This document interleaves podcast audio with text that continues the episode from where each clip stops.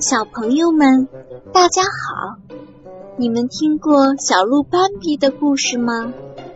在收听节目的小朋友里面，有一位小朋友很喜欢这个故事，芬芬姐姐想把这个故事讲给这位小朋友，也分享给所有收听节目的小朋友们。如果你也有非常想听的故事，想把这个故事分享给其他小朋友，就让爸爸妈妈们在留言中告诉芬芬姐姐，我一定会满足你的小心愿，给你讲最喜欢听的故事。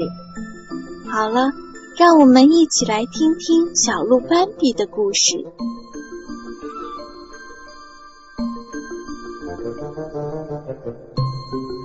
第一集，斑比出生了。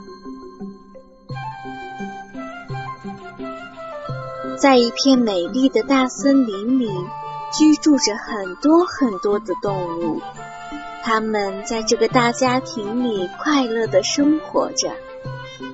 又到了动物繁殖的季节，在森林中一个狭小的屋子里，小鹿斑比出生了。它站在屋子的中间，耷拉着脑袋，眼睛还没有完全睁开，无力的小腿儿还在摇摇晃晃地直打颤。看来这个刚出生的小家伙还很虚弱呢。哟，这孩子长得真好看！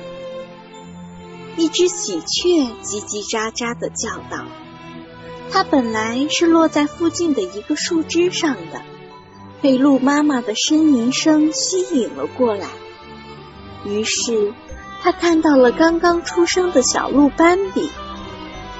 多漂亮的孩子呀！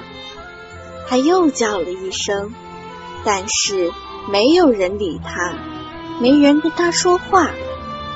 不过喜鹊可不会因为没人搭理他就停止说话，他是个很会自言自语的家伙。一生下来就能站起来，看样子一会儿就能走了，真是奇怪。虽然我也才刚生下来一年多，但是见过的世面也不少了，这样的场面还是头一次见呢。这么小的孩子就能站起来，真是太不可思议了，太了不起了。难道鹿家族的人都这么了不起吗？当然，鹿妈妈被这只喜鹊吵得有点不耐烦了，于是阻止它继续说下去。请您原谅，我现在很忙，还有很多事情要做，而且我现在还很虚弱，没有那么多精力陪您聊天。没事儿，您忙您的，我不会打扰您。喜鹊又说开了。其实我也很忙，可这样的事情也很少见。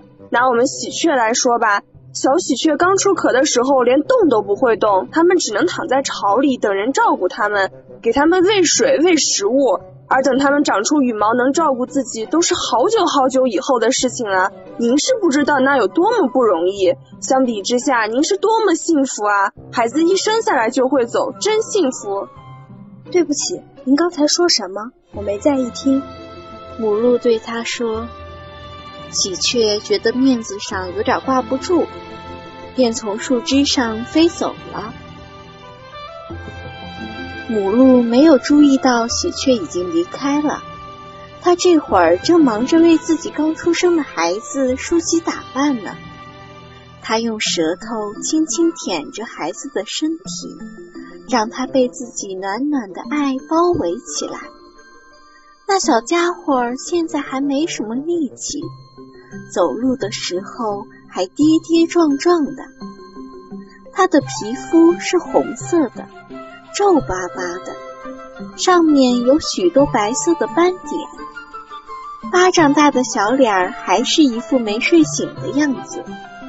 说实话，小鹿斑比这时候真的不太好看，但是鹿妈妈却丝毫不在意，因为几乎所有的小鹿生下来都是这个样子。相反，她还觉得自己的孩子很漂亮呢。在斑比家的周围长着许多树，有榛树、茱萸、黑刺李等一类的小灌木，也有高高的橡树、漆树、龙爪槐以及山毛榉。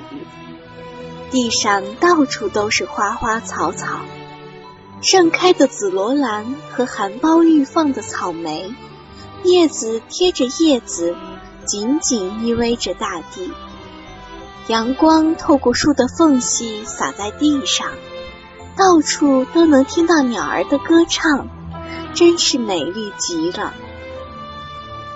斑比对这些鸟儿唱的歌一窍不通，对他们说的话也丝毫不感兴趣。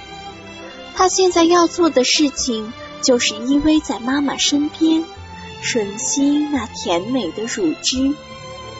在他如饥似渴的吃奶时，鹿妈妈爱怜地抚摸着他，温柔地叫他：斑比，我的小斑比，然后亲吻着他的额头。小鹿斑比感到无限幸福。